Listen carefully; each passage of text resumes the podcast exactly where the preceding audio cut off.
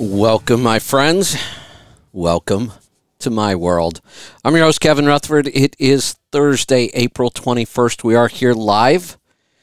It is a free for all, and it's going to be quick. It's just an hour today, so line up those calls right now. 855 950 3835 is the number to join us. Pick up the phone. Anything goes today. If you have a question, a comment, a topic, whatever it might be, pick up the phone and dial right now. If you wait till the end of the show, I might not get to you. I've got some uh, odds and ends I want to cover, and then we'll get straight to your calls. So pick up the phone and join us. Uh, it's uh, been a long day for me already. I got up at about 3:30 this morning, headed to the airport in Pittsburgh to pick up a new charger cooler, which almost didn't fit in the van. Uh, the box they put it in was pretty big. We got it in there, got it back. I thought I was just gonna mess around a little this morning, and uh, then Jason jumped in to help me. Jason's one of the mechanics here at Pittsburgh Power, and we got pretty serious about it. And we actually got the charger cooler out, the old one. That was the uh, the big worry was if we were going to have to raise up the whole coach and take the entire assembly out through the bottom, which is what the factory told me I was going to have to do. It's uh, they have a, a whole unit all bolted together, and it's got shrouds all around it, and it's the radiator, which is big the charger cooler, which is giant, and then the AC condenser. They're all mounted together. The factory said you're going to have to drop the entire unit out through the bottom, which means you'd have to get the coach pretty high up in the air. But it turns out we didn't. Uh, this is one of those jobs we actually spent more time looking at it. Ethan helped me the other night. I was working late. Ethan stayed late with me, and we the more we looked at it, the more we thought we might be able to drop it down just enough, tilt the whole assembly forward, unbolt the charger cooler, and take it out through the side. And it actually worked. And uh, Jason had a, another great idea. We put real long extension bolts on it so uh, we could drop it down. We got it out. Uh, Jason's still working on getting things cleaned up and prepping to put the new charger cooler back in, and I'm hoping I can button this thing all up today. Do another smoke test. I'm almost afraid to look for more leaks, but we've got so much tore apart right now that now's the time to find them and uh, get them fixed. So I'm hoping I can wrap it all up today. I think it's going to be a long day. Uh, we also yesterday, oh boy, we got calls coming in already. I'm probably uh, make this quick and get to the calls. Um, we released our app in beta yesterday, the app to listen to this show. And I got to tell you, the team has done an awesome job on it so far. Uh, this is our first beta. Um, if you want to be a beta tester, we have really, really a limited number of spots for beta testing. Uh, but if you want, you could reach out to support at letstruck.com. Uh, send your name, your email, and whether it's Android or uh, Apple. And we might be able to get you in on the beta testing. I know I played around with it quite a bit yesterday, uh, listened to it while I was driving today to the airport and back really impressed. It looks amazing. The functionality already is really cool. Uh, it's even got a driving mode. You know, we don't want you taking your eyes off the wheel to play around with an app. So the driving mode gives you just a couple of big buttons. Um, you could reverse 15 seconds if you miss something. It's just uh, I could go on and on. So some really cool features on it already. So we are excited about that. We uh, we got some people into the beta program yesterday. I don't think we have anybody on Android yet. That takes a little longer. I think everybody on iPhone that uh, was part of the beta should have gotten their invitation. So we'll keep you informed on how that's going. Uh, one more thing I noticed, then I'm going to jump into the calls because they are coming in fast. I when I see these kind of posts on, on social media, I always just wonder. The group I'm in, uh, Freight Brokers Network Group, they just get some really interesting posts in there. Listen to this one. Looking to become a broker. Dispatching is too much hustle and bustle. Where should I start? I just have to wonder if you're dispatching, how do you not know how brokers work? or, or where to start. But the, the more interesting thing about this is if you look at what we're calling dispatching today, now I'm assuming because he's in this group, he's not dispatching for a trucking company.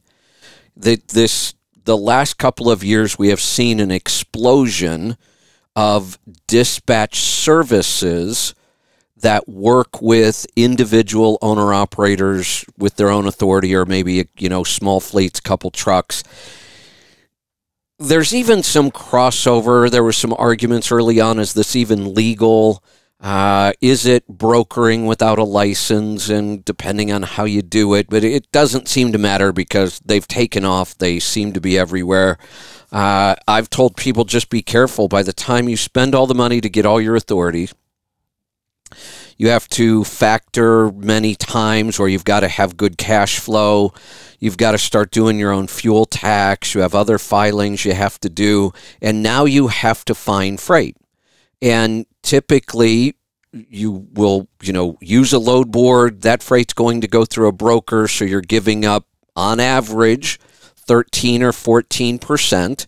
And then we started adding these dispatch services well, they're going to take a piece of the pie.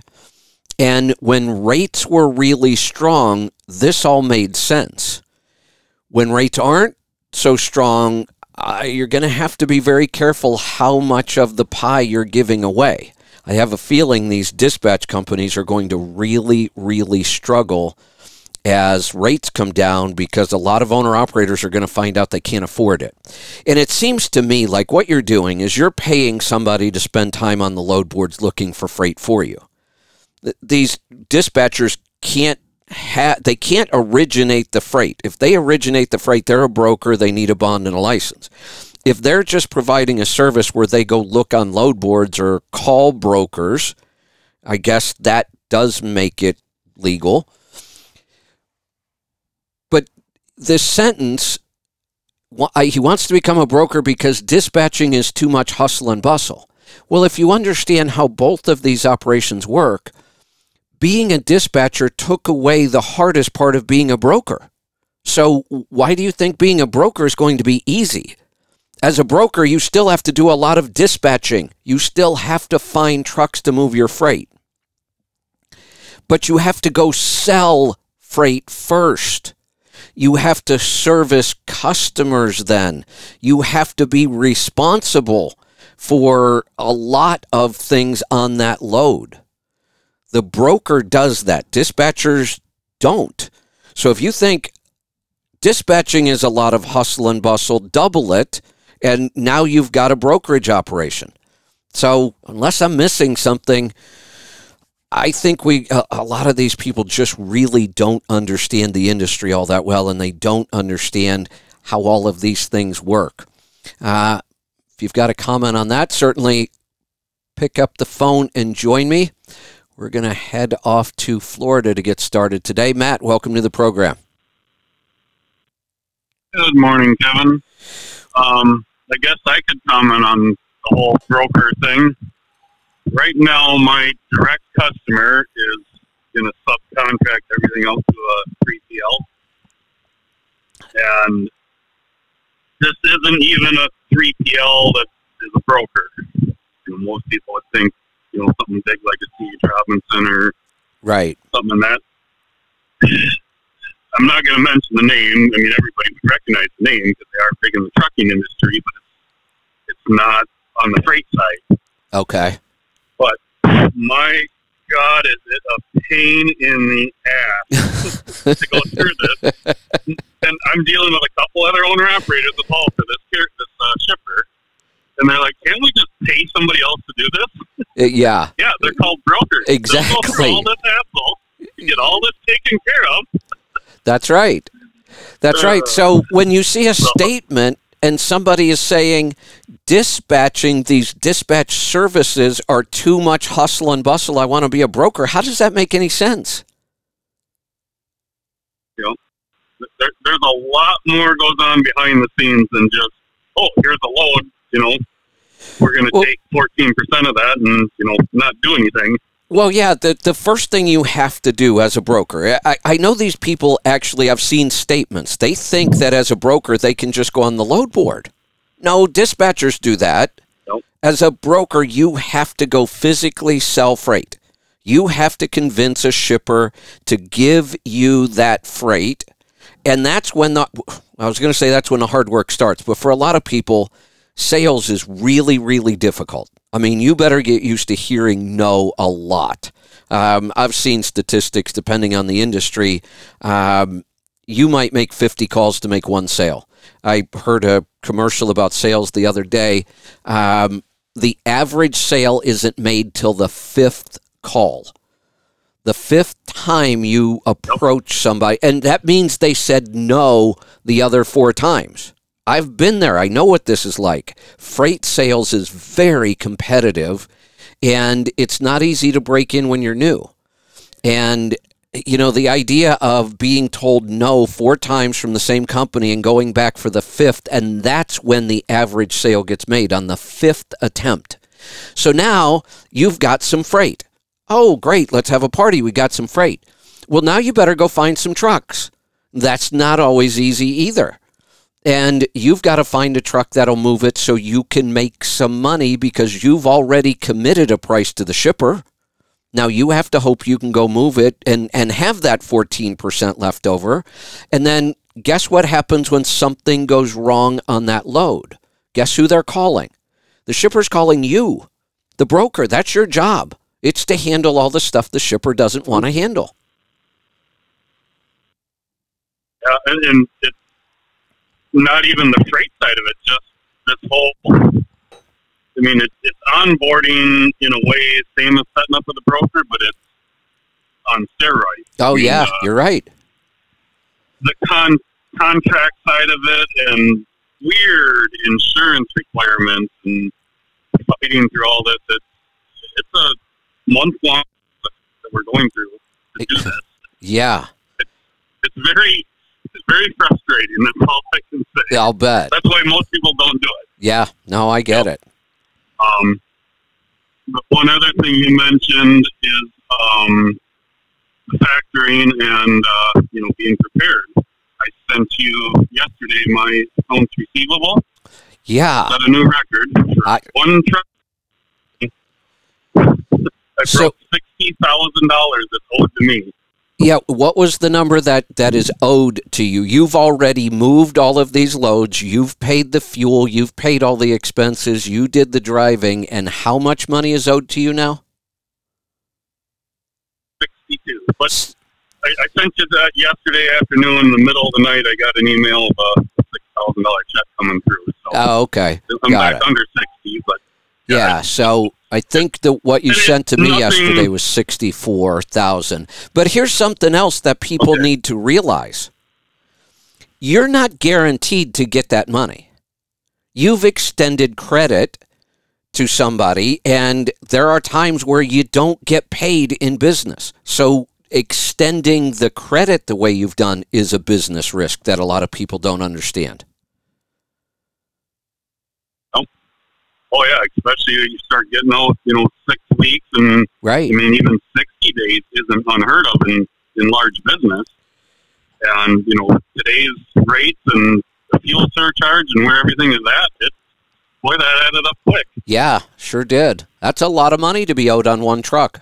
Know, uh, you know. Luckily, it's you know two customers dedicated. Their their pay hasn't changed, so I'm not worried about anything. Right. It's Right. just it's, it's the way rates are and working seven days a week like I have been. It, the number gets big. The, yes, it does. Um, Yeah. which so that's the reason for my call talking about taxes on Monday. You started with that, and uh, the individual 401k I've talked to you a couple times about, and it looks like I haven't got a direct answer yet, but as an S corp, it looks like the only number we can use is the W two. Well- so the, the number for how much the corporation can put in as discretionary is the twenty five percent of the W two. Really? K one. Well, that doesn't make sense, though. well, well, it's it's going on. You know what you pay Social Security or or self employment tax. Well, well, right. Um, that and that should be the employer's contribution. But what about the employee's contribution? If it wasn't your corporation, they'd be able to. The- So, are they penalizing us because you're put it's your corporation? Yeah, you're, they're penalizing you because as an S corp, you're an employee, not an employer. As an employee, I can put the twenty thousand five hundred dollars in for twenty twenty two. That's the And- number. But to go up and above that, it's twenty. The company can put in twenty five percent of anything you paid Social Security on. So we've never really had to deal with this because we've never i uh, i've never had a client even when I was doing taxes full time and we had hundreds of clients. I never had a client who ever tried to max out their 401k because it's a lot of money. It's like 50 almost 60 some thousand dollars if you the way we were thinking it would work. So we never even dealt with it. You, so now that you're trying to put that much money and now we're seeing the limitations it would it would seem to me like if this were really an issue and we really wanted to get this money in couldn't we sell the entire corporation to your spouse Um. now now well, what can don't know how happen that would work because Well, it, it seems to me the, the rule always says if you are more than a 2% owner of the S Corp, which small businesses you always are. You, you know, you own 50% or the whole thing or whatever. So, of course, you're going to be more than a 2% owner. But if that's the rule, 2% owner, and you sell 100% of the shares to your spouse, you're no longer an owner of the corporation. You are just a true employee now. but the corporation would still be limited to my W two as to what it could put into my four hundred one k. Oh, well, and then that screws up the whole tax So- thing because we want to keep the W 2 as low as we can. Yeah, exactly. So yeah, you're if you really truly wanted to max it out, there's really no point to being a an S corp anymore. You might as well just pay the self employment tax because that cap. You mentioned this the other day too. The Social Security they've raised it with uh, you know the The COLA. cap. Yeah. It's uh, 147,000 now for this Oh, year. wow. It went up way more than what I I mean, thought. Yeah, Yeah. you're. yeah, Yeah. It's, it's all ridiculous. But so anyway, I figured the numbers. If I wanted to up my payroll, which I'd have to move hundred thousand dollars off of my K one and put it in the payroll, Oh, you'd get killed in taxes. basically I'd be paying, I'd be paying a sixty-six percent tax Yeah.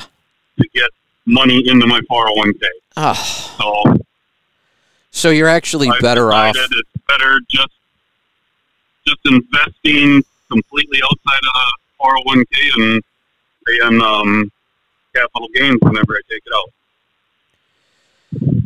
Yeah, yeah, that's that's uh, it's that's ridiculous. I mean, it really is. I don't know why we make it so damn hard and so complicated and put so many limitations on people who are trying to save for retirement.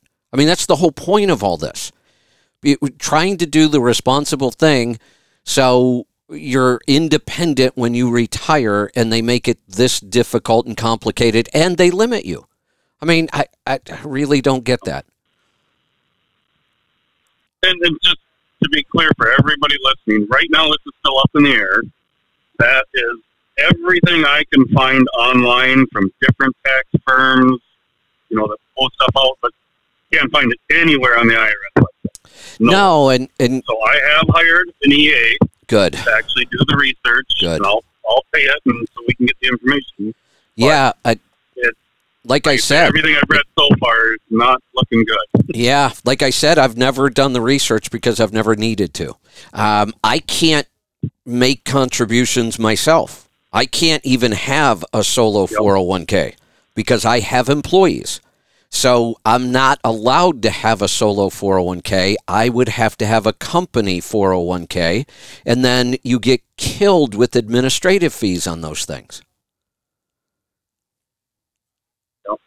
And yeah, the only form I've found on the IRS website does state, you know, to include K1 and all that, but then line two, it says, what did you pay in self-employment tax? Well, as an S corp, we don't pay self-employment tax, Right. and that's where everybody's saying, well, because as an S corp, you're not, you're an employee, is how you get paid. Right. It's not So, self-employed. You're That's why it you- doesn't. Oh my God! Yep. What a mess!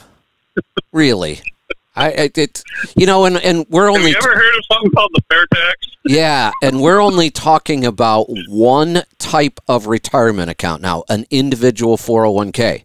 We could start talking about traditional 401ks. We could talk about Roth 401ks. We could talk about 403bs. We could talk about simple SEPs, traditional IRAs, Roth IRAs, and all of them have different rules. I, uh, unbelievable that we haven't come up with a simple way to allow people to save for retirement without getting killed on taxes. Well, we have come up with a way. You just mentioned it. It's the fair tax. Save all you want.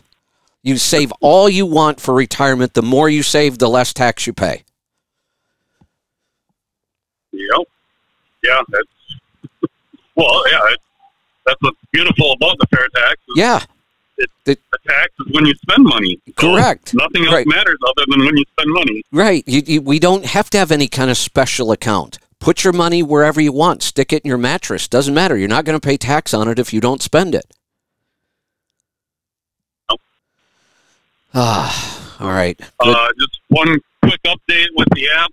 Um, so the screen today, I have the button right on there to call and just click that oh, neat You- and you you did use the uh, click to call button. Yep. Awesome. Now telephone icon there- there, and it works. they're working some black magic in the background because somehow that that button is only supposed to show up when we're live. Is that working yet? I think they were still working on that technology. Uh, I guess that I don't know because I I think they're wasn't looking at it till you went live. I think they're still working on that. That's kind of a tricky one. Aaron was telling me yesterday some of the ideas they had. So I don't think that's programmed in yet. But uh, yeah, if they can pull it off, that button will show up when we're live, and you just hit it and you dial right into the show. Yep. Yeah, worked for me. Good So- stuff. The uh, coming. You know the other interesting thing I saw in there, we uh, we brought back a ton of our old shows, and they're in the library now. Um, oh, Aaron said that. So watch today, uh, Matt. When we go off the air, your button should disappear. Okay. Yeah, Yep, that'll be I'll interesting. You and Aaron. You know the show. you know the shows I'm actually interested in going back and listening to myself because I think it'll be very educational. Are the um, Rico Rico Muhammad rates and lanes? I know Chuck Snow joined him a lot on those, uh, but going back, I'd love to go back and listen to what they were talking about rates just a couple years ago and see how much worked out the way we thought it might have. and and the numbers. Yeah. Oh yeah.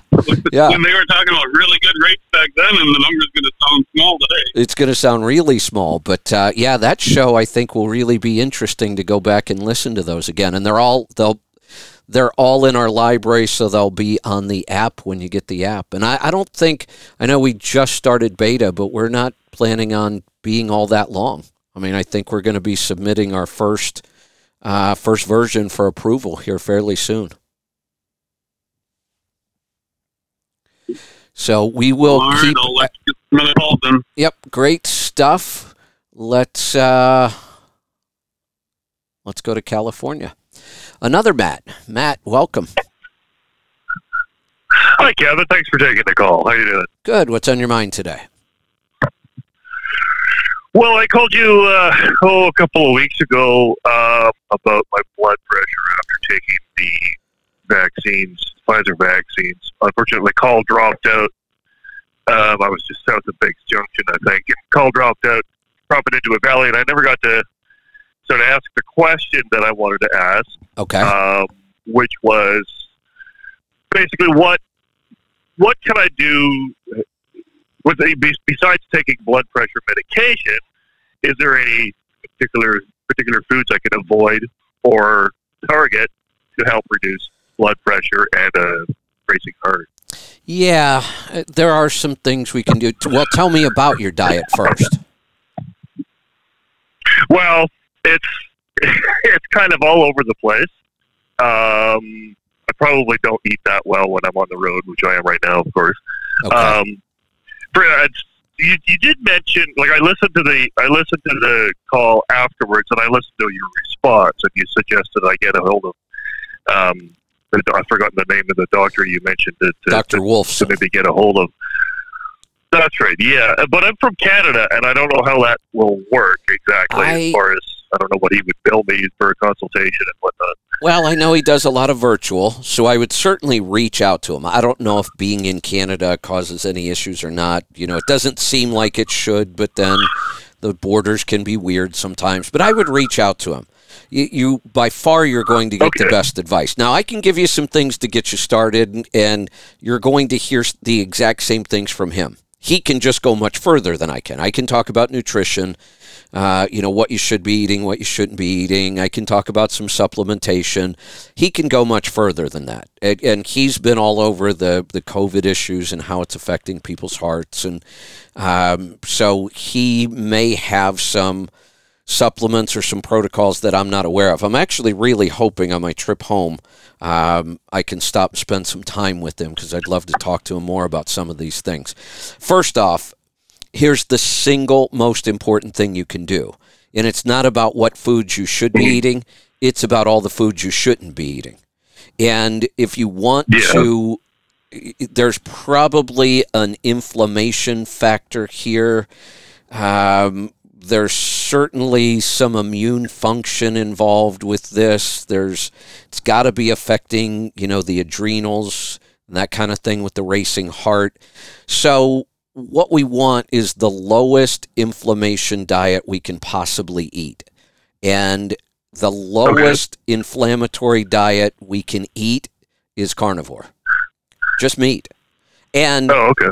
And we can we can try dairy and eggs. Those are both carnivore but dairy and eggs can be reactive to some people.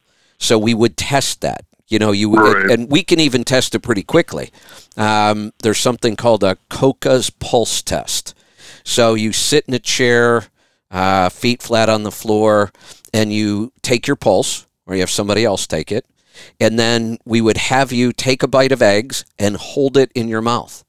And we take your pulse again. And there's some time limits here. And believe it or not, if you're reactive to a food, your heart rate goes up immediately. Just putting the food in your mouth, your heart Wow. rate goes up. And yeah, it's a pretty cool test. I, I've done it with people, and it's it's pretty telling, and it works. Or we could go spend five hundred dollars on a food sensitivity test, but I like the idea of let's just you know it when you're doing a true elimination diet and you have lots and lots of foods that you might want to put back in your diet, then sometimes that five hundred dollars is worth it. But if all we're trying to do is see if dairy and eggs are reactive to you, why spend the money? Let's just do a quick free test. And if you can eat the dairy and the eggs, then all the meat you want, all the seafood you want, dairy and eggs, nothing else. Or very, very little. I would say you can throw in some fermented foods. It's easy because it's not like you have to have this crazy list about what you can eat and what you can't eat. And, and it's just really, really effective. It, it's very low inflammatory. Um, so Dr. Wolfson is actually getting ready. I forget the dates. Um, he's getting ready to run a challenge. It's like a, he's calling it the 100 year heart challenge. He's, you know, wants to show people how to live in a way that your heart's going to make it to 100 years old. Uh, so now would be a good time to reach out to him. You may want to be a part of that challenge because Okay. there's a lot of resources that he'll be able to help you with. Okay, cool. Okay. Um, I would, um, you know, I was thinking that when it's, I, I think it's one of my notes. Like excessive salt intake, is It- probably a cause of high blood pressure. Is that No, that's a myth. That's a myth. I just posted Is it? about this on Healthy Tribe. I posted a really good article from Dr. Mercola, and this is nothing new.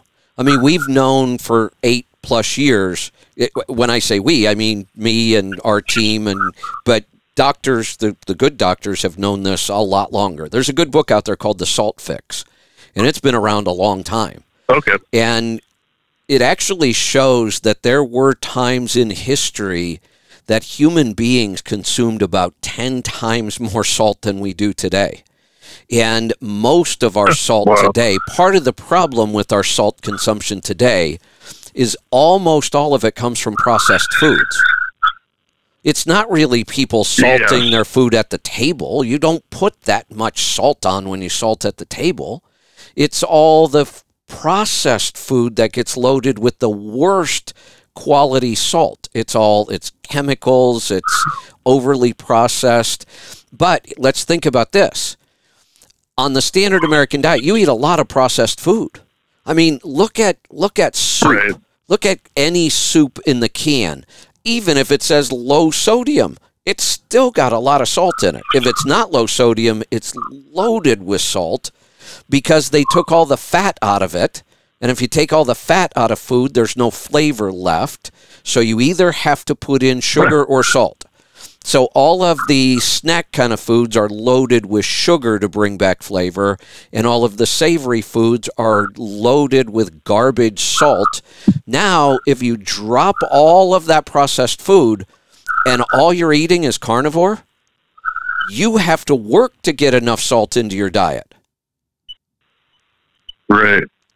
So you should Well, be you were salting before you food went live. Right. But before you went live, you were on a, a previous show. I'm assuming you were talking about the pink, the pink Himalayan salt, I think, black salt and whatnot. Yeah, At, at home, when I cook at home, I use kosher salt. Is that that's perfect. quality That- Yep, that's another one. I should have okay. I, I should have mentioned that kosher salt is good as well. Okay, perfect. Yeah, because it's it's salty, but it's like it seems that it seems less salty than just regular table salt that you might buy. Yeah, table salt is the garbage we want to stay away from. And you're right. Okay, yeah, The, the the real unprocessed salts, it's hard to explain. They still make your food taste really good, but you don't get that intense salt bite that that I don't like. It's a much cleaner right. salt flavor. It's hard to describe, but I, yeah, I think you hit it. That it's different. Right, it is. Yeah, I use it for like you know boiling uh, water for pasta or in stir fries, et cetera, et cetera. But Yeah. okay, Well, that'll give you some ideas. stuff, Kevin. Thanks for. Uh, You're welcome. That'll give you some ideas to get started. Reach out to Dr. Wolfson. Um, now, again, supplement wise, we have a product, Cardio Miracle. Um, beets are actually good for lowering blood pressure. Fermented beets are even better for lowering blood pressure. And fermenting them takes away some of the oxalates that can be a problem for some people. Um, our product, Cardio Miracle, has fermented beets plus a lot of other nutrients that are really good for the heart. So you could start with that. Start working on your diet, add the Cardio Miracle twice a day, but at the same time, reach out to Dr. Wolfson. Um, I'm sure he's got a lot of good information on uh, what's happening after the after the jab. Let's go to Iowa. Jim, welcome to the program. Jim, are you there? Austin. Oh, there you are. Uh, yeah, can you hear me? I can. Go ahead. Uh, yeah, I wanted to ask about irritable, irritable bowel syndrome. Yes, Say that three times. I know. Um, my 37 year old son's come down with it, I believe, and I want to know the protocol besides diet of what could clear him up. Uh, nothing. It is all about diet. Now, once we clean up the diet, there are some other things we can do, some nutrients, some supplementation, but trying to do any of that supplementation under his current diet will do nothing but waste his money. Okay. Okay. So I need to get him on carnivore and uh, get him with the get rid of the grains, don't I? Grains are the biggest offender when it comes to our digestive system. I mean, again, think about it. Now we have we have IBS, we have IBSD, we have IBSC, we have UC, ulcerative colitis, we have Crohn's. I, these are all digestive issues. Where the hell did all these problems come from? and and they seem to be so common now. I mean, I, I was, you know, I was uh, back home, and one of my high school friends I haven't seen in a couple decades. He's a chef he's got it, and he's it's bad. I mean, flare ups have put him in the hospital at times, and honestly. Just getting rid of the grains will probably make a big improvement. But again, this is an inflammatory disease. So, if we want the fastest path to the lowest inflammation, it turns out to be carnivore. Okay. Okay, I'll see what I can get him talked into doing because I know he's talked to his doctor and, and uh, I don't know what I can do about it. But if Hey. I can get some of my changes to show up, Yeah, do you spend any time with I'll, them? uh, not as much as I'd like to because I'm on the road and Right. he I lives know. two hours from our house. So, Okay. So here's here's the challenge I like to give people. Ask him to try it for 7 days. Just 7 days. And see if you get results. A lot of times we get some pretty dramatic results in just 7 days and then that encourages people to keep going. And and we have to tell them you've got to be really strict at this. And if you tell somebody you've got to be really strict at something like this for 30 days, it kind of freaks them out. But if you just say seven, Yeah. seven's easy to face. And then if we can see some results, then that's encouraging and, and maybe you can keep going. And uh, at this point, don't even think about any kind of supplementation. If if after seven days he's feeling better, then just try another seven days. And if you're still feeling better and things are Okay. improving, so do it seven days at a time. If we get 30 days out and he's still eating like this and things are getting better, and maybe there's a couple little symptoms left, yeah, then we can look at some supplementation. Okay. Well, I he's a big smoker. He's uh, as in meat smoker, not tobacco smoker. Oh, good. He loves to do that. And, Good. And so that that's a big thing, you know. Yeah. Um, and he's dairy. I, I know his pizza is a big part of his diet, but I think I can get him talked out of that if he can eat ribs and, and uh, brisket all the Absolutely. time. Absolutely. uh, Can eat all the smoked meats he wants. Yeah, because he's got he's got like two or three smokers now, so Excellent. he, he kind of gets carried away. So Yeah, tell okay, I appreciate your help. That's what I thought. I just wanted to document, you know, double check Yep. before um, I really start pushing it. Yeah, the, the you know if we were if we were trying to to supplement our way out of these problems when people are still eating the standard American diet, we'd be no different than the the doctors. In fact, we'd be less effective than the doctors. The doctors just keep loading them up with drugs. Yeah, I understand. and and you know if we all we did was try to load him up with supplements, we'd be no different than them and we'd be less effective. Yeah, I, I know he's got a little high blood pressure too, and I know that would help it too. So It, that will disappear um, quickly. I'll get him. I'll see what I can do about getting started on it, and uh, you know, I'll start talking to him and, and not be lecturing him, Right. but try to talk him into it and just try it for seven days, see what Excellent. happens. Excellent. So I'd love to hear back from it. you. Thanks, Kevin. You're welcome. Yeah, I'd love Jeff. love to hear back. Let's go to Texas. Kevin, welcome to the program. Good, Good morning, Kevin. Good morning. I got a, a couple of things. I, I have a few things. Uh, the first is uh, Bruce is always saying uh, about the cruise control that it's hard to get fuel mileage. I I don't. I've got a 15 model Cascadia, and, and I find it really difficult to beat my cruise control whenever I'm driving by the foot or or Now, now we opposed to the cruise. Well, you got to hear the whole story here, and sometimes we don't always tell the whole story. Um, I don't have the statistics in front of me, but I've got them somewhere that tells us um, most of the country is pretty darn level. When you make a trip from the East Coast to the West Coast, obviously depending on which way you go, but but for the most part, ninety percent of that trip you're on the level that is it's pretty Right. high. I may be a little off on my numbers, but it it's a lot. Now on the level, cruise is fine. It's only when you start getting into the Okay. rolling hills that you can beat the cruise every time by driving with your foot.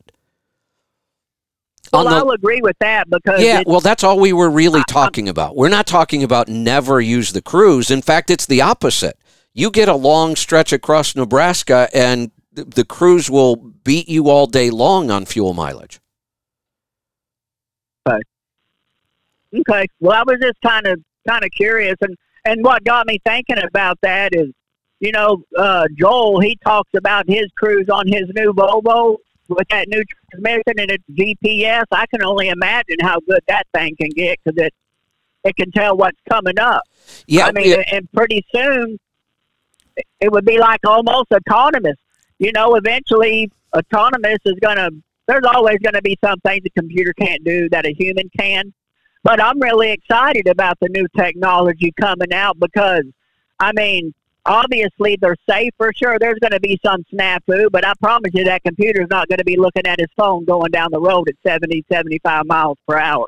yeah. Well, you're right. There are a lot of things that the computer is going to do way better than a human, and they're going. Here's the other thing we we forget. Even if you have somebody who is really, really good at hitting the right shift points, getting into the throttle just the way they should, letting off the, no matter how good that human is, they'll never be as consistent as a computer. They have bad days, they have bad No, moments, they get distracted all the time. There's 10 other things going on in their brain, and that computer is so good at doing things over and over and over and over exactly the same way consistently. And these modern cruise controls, and you know, here's the thing I, I'm trying to remember when I first started talking about, I think they were calling it adaptive cruise control.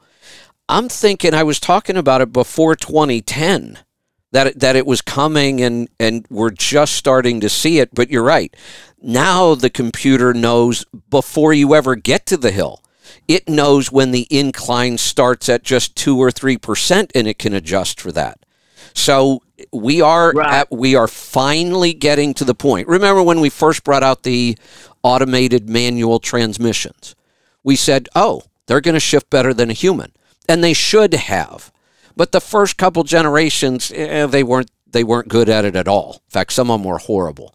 Yeah. Uh, but we're we're I way one. They weren't.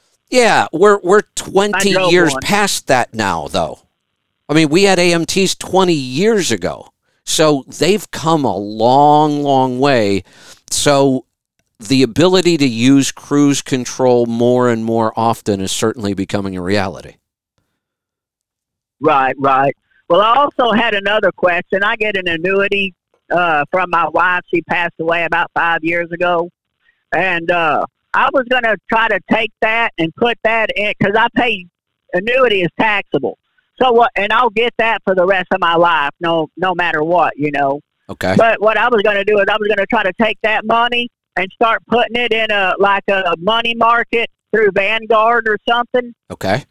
and uh and that way that way it'll offset the taxes that I pay every year on it but I'll but by the time I get 59 which I'm it's not very far I'm, I'll be 52 next month Okay. by the time I get that I'll be able to draw my annuity at the same time and I'll be able to draw that Roth that uh Roth IRA or whatever through Vanguard that I have that so essentially I'll be able to draw my annuity, and I'll be able to start taking that at 59 Correct. to try to make me make it through. Because right now my age is 72 before I can even start drawing my full benefits on my Social Security, which I think is insane. It is insane. Uh, But- y- you know, here's the crazy Well- thing. For for years and years and years, human life expectancy in the United States kept going up. And they did almost nothing with Social Security. Well, they raised it a couple times, but now all of a sudden we're at a place where our diet and our health is so bad that life expectancy in the United States is actually coming back down. We're not living longer anymore. We're living shorter. And people are getting sick earlier and earlier in life. And now, when we're going the other way, they're pushing Social Security out further. What a scam the whole Social Security thing is, honestly. Um, Exactly. yeah. But do you think that's a good idea for me to put my annuity in like a Roth IRA through a mutual fund through Vanguard? Yes. Yeah. Now th- we could Okay. we could talk about details and that kind of stuff, but the, yes, that there's never a time where it doesn't make sense to put money aside. If you can put money aside, you should always do it. Now, if we can get a tax advantage out of it, that's even better. Uh, you're in a Roth, your tax advantage is going to come at the end, not at the beginning, but it's a much bigger advantage. That's why we like the Roth so much. Um, how how Right, do you how do you get the annuity payments now? Are they yearly, monthly? How does it work? No, No, they're they're monthly. They come on the last the last day of the month each each month, and they get direct deposited in my checking account. So Perfect. Perfect. could- you you could just I set can up have that anew right. you could just set up an automatic Exactly, transfer, have it go right into Now, you had mentioned a money market account. I'm I'm almost thinking because you're doing this monthly, which is what we call dollar cost averaging, even though uh, we're we're ready for a market correction, it could end up being a really big pullback. The best way for me to answer this question is to say how I would do it. Now, I'm a little more risk tolerant than a lot of people. So you always have to base this on your own risk. Are you going to be able to sleep at night? If I had an annuity coming in right now and I was 52, I would start putting it into the S&P 500. And I know that uh, I'm probably going to lose some money here in the beginning, but I wouldn't try to market time this. I, I would just start putting it into the S&P 500 within your Roth IRA every month. And yeah, if the market corrects, you're going to start saying, "Oh, but I should have waited." Yeah, but uh, you know, I was saying back in 2017 we needed to be careful. You can't market time for this reason. There's just way too many variables. So you have enough time. I Okay. like I said, if it were me, you could put it into a money market within your Roth IRA and have zero risk. You would never lose any money. And you know, maybe interest rates are going to come up enough that money markets might start to make some sense again. But I, I think right now I would probably start putting into the S and P 500, and then I would just watch what interest rates start doing. So should I just call Vanguard and tell them, look, here's what I got. I want to put it in the S and P 500. I Yeah. know. Well, and not only that, but I mean it's. I mean, it's money that I have, but I'm not working for it. It's basically That- it's basically free money, so I don't You- think I would sit there and be chewing my nails at night. You know, that's a really good point. That is true. When when we have money that you know we didn't really work for, and we have other money that we do work for, I'm even more risk tolerant of that kind of money. So I should put it in a high risk, but because Well- don't you choose what whether it's Well- medium, low, or high risk, No, I, I or already is that just on a 401k? No, it's it's not on any of them. What when I when we say your the money's going into the S and P 500, that is the fund.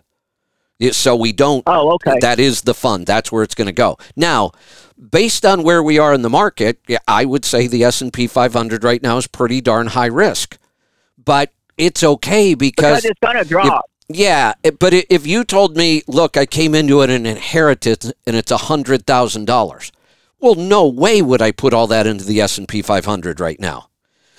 I I would Right. dollar cost average myself. I would divide it out by, you know, hundred and twenty months and start putting in a little bit each month. your annuity comes each month, so you're dollar cost averaging by default. Okay, okay. And I just got one more question. You know, earlier we were talking about uh, that guy was talking about the 401k. Yeah.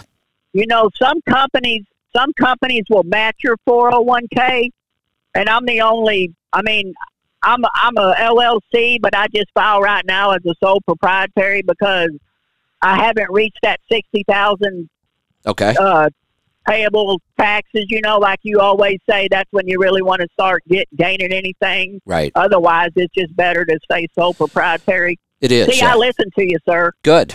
Good.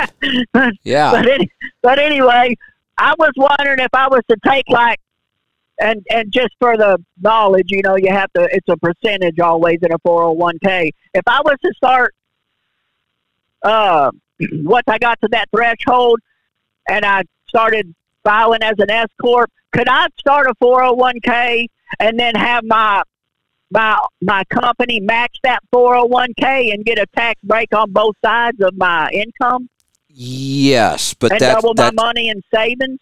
sort of, but that's what we were and this gets really hard to explain on the radio. If I had, you know, charts in front of me and and it's a little easier to explain, but the that's what that's the limitation we ran into that Matt just discovered that we weren't very clear on before. When you go try to read this stuff, it gets really, really confusing. And I've never had anybody want to put that much in, so I never really researched these individual 401ks to that extent. But what Matt is finding is once you have an S Corp, you have to set a salary. And the way we save money on taxes is we set your salary as low as we think we can get away with. The IRS has, you know, they'll watch this. They you can't go too low. The lower we go, the less tax you pay. But the lower you go, the less your company can contribute for you. Matt said the limit is 25% of your W 2. So we've always said Oh. for a single truck owner operator, you know, try to get away with paying a salary of 40,000. Now, in the last couple years drivers wages have gone way up, so trying to get away with 40,000 might be really pushing it these days. May, you know, 50 would probably be a little safer. So that means you'd be able to put in like uh, what is that? Like 12.5, 12,500 from the company plus your So it's still a lot of money. The reason, you know, it, it we were talking about it with Matt is Matt absolutely wants to max his out and we've always thought he would be able to when he got to this point. Now we're finding out it's more limited than what we thought. Okay. Okay. All right. Well, then that's that's all I got, and uh, I I appreciate you. Thank you, Kevin. You're welcome. Thanks for the call. You know, I, I love talking about this kind of stuff, and I wish we talked about it more investments and saving for retirement and you know what's going on with money markets or the S&P 500 or what's going to happen to interest rates. I, I love this stuff. Um, but we we just don't talk about it a lot and sometimes this might be why uh, it can just be really confusing when you try to talk about it on the radio. When I when I'm at a seminar and I can show charts and we can really take our time, um, it's a little easier. This stuff can get kind of complicated. Let's go to Pennsylvania this time. John, welcome to the program. Hey, Kevin, you hear me? Yeah, what's on your mind today? Uh, I wanted to get your uh, advice or opinion on uh, if I should sell my uh, reefer trailer. Yes. So it's uh, 2012. I custom ordered it new. It's a 13. I ran reefer for a few years to the ELD stuff started. Since then, I was going to sell it. I got offered 35 at that time a few years ago, which is what I thought it was worth. But I wanted to give the flatbed a try before I sold it, and the thing's been pretty much sitting ever since in my garage. And now I hear people these rates. I think I can get like sixty, sixty-five thousand for this thing. And the only thing I don't know is because in, in four more years, I'm thinking about going back to reefer, and I'm afraid. Like my dad just ordered a new one; he's paying 150 for one. Here, yeah. so I'm here- afraid the price is going to be up. Should I keep it? Shouldn't I keep it, or what? Well, again, this is one of those questions I can only answer based on what I what I would do myself because we don't know the future prices. We but here's what I have to believe. If we have to continue paying north of $200,000 for a new truck and north of 100,000 for a reefer, our inflation is never going away. And I just don't believe that our market can handle these kinds of prices in normal times. So I believe that the prices are going to come way, way back down to more reasonable, and certainly within four years, I would think so. Uh, right now, I think your timing is excellent. Flatbed is about the hottest sector in the market right now. Um, you've got a trailer that's just been sitting there doing nothing. And if we're about to head into a really bad time in the economy, that cash would be really nice to have. Okay, so that would I- be my next question. What should I do with what what percentage of that? If I got sixty, would I pay tax? And is there any way not to, or what should I do with the money? No, there is no real way not to pay tax on it anymore. We can't even defer the tax on it the way we used to be able to. Well, in order to defer the tax in the past, you would have had to buy new equipment, truck, trailer, something big like Right. that. Now, even if you did go do that, you don't get to defer the tax. You'd still have to pay the tax on it. So, yeah, you're going to have to pay tax. Um, I'm assuming it's fully depreciated. Yeah, Okay. So, how much did you pay for it new? seventy five in two thousand and twelve. Oh, oh, okay. So there won't be any capital gains. This is actually easy. You'll ha- let's say you sell it for sixty. I'm just going to use an easier number. If you sell it for sixty, you you have sixty thousand in recapture of depreciation and no capital gain. So 60, 12, 15,000 in tax. Fifteen, so I'd get walk away at forty five. Yep. So, and like I said, I'm probably gonna, I, you know, things change, but I plan on buying another new one in four years. So, would you put that money into something and let it sit for the down payment at that Yeah. time, or what would you do with it? I would put even if you forget the trailer in four years. I don't even want to try to think four years out, and it doesn't really matter. I'm just basing it on. I think we're about to go through a rough time in our economy. Um, I would stick it in a money market account right now. It's the money markets maybe up to a couple percent interest, but if you know, we keep hearing all these comparisons to 1980, 81, 82. Inflation is through the roof. Rate interest rates are being hiked. Back in 1982, if you had $45,000 to put into bank CDs, you'd be making $4,500 a year in interest. We may end up back at that place again. So I'd stick it in a money market and just watch what CDs start doing. Okay. All right. Yeah. I mean, it's crazy what the. Like I said, I could have sold it four or five years ago for thirty-five, and now we're talking sixty. And it's like, how do you not That- sell it? You know? No, you know, I we had this conversation the other day with uh, Joel and John, and I said, if I had a ten truck fleet today, I may seriously sell all all my equipment, take six months off, and wait and see what happens. Yeah. Yeah, it's crazy. It is. We've never seen anything. Thinking back to 81, 82, those years, this did not happen to used cars and used trucks and used equipment. This is a new phenomenon. We've never really seen anything like this. Now, how about if I found a guy? Would this be worth doing at all, or no? That said he gave me like twenty cash, and I sold it for forty to not pay as much tax. Is that anything worth messing with? You can defer the tax if you sell it to somebody on payments, and then you would only pay tax on the money you received each year out of the payments. So you can defer your taxes, but you're also risking somebody tearing your trailer up and then not paying you. Yeah, I wouldn't want to do that. I wouldn't either. It- there's there's enough good Okay. offers out there. People will pay cash that I would just sell it cash, pay the tax, and be done with it. I just hate paying that fifteen thousand. You know? We we all do. We all do. It, it, it just makes me crazy when you got to write Internal Revenue Service on that damn check. Yeah, right. All right, that's all I got for you. All right, that's uh, that's going to wrap it up. I'm going to go back and uh, try to wrap up this coach. Uh, boy, when it comes out of the shop this time, got a lot of things upgraded. I may even spend a little extra time now that I'm digging into it. We've got a bunch of stuff taken apart. I'm kind of excited about it. So I want to get back to it.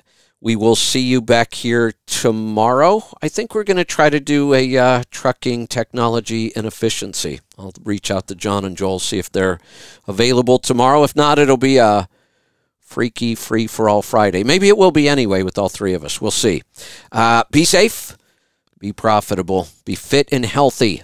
Always do the hard work and master the journey.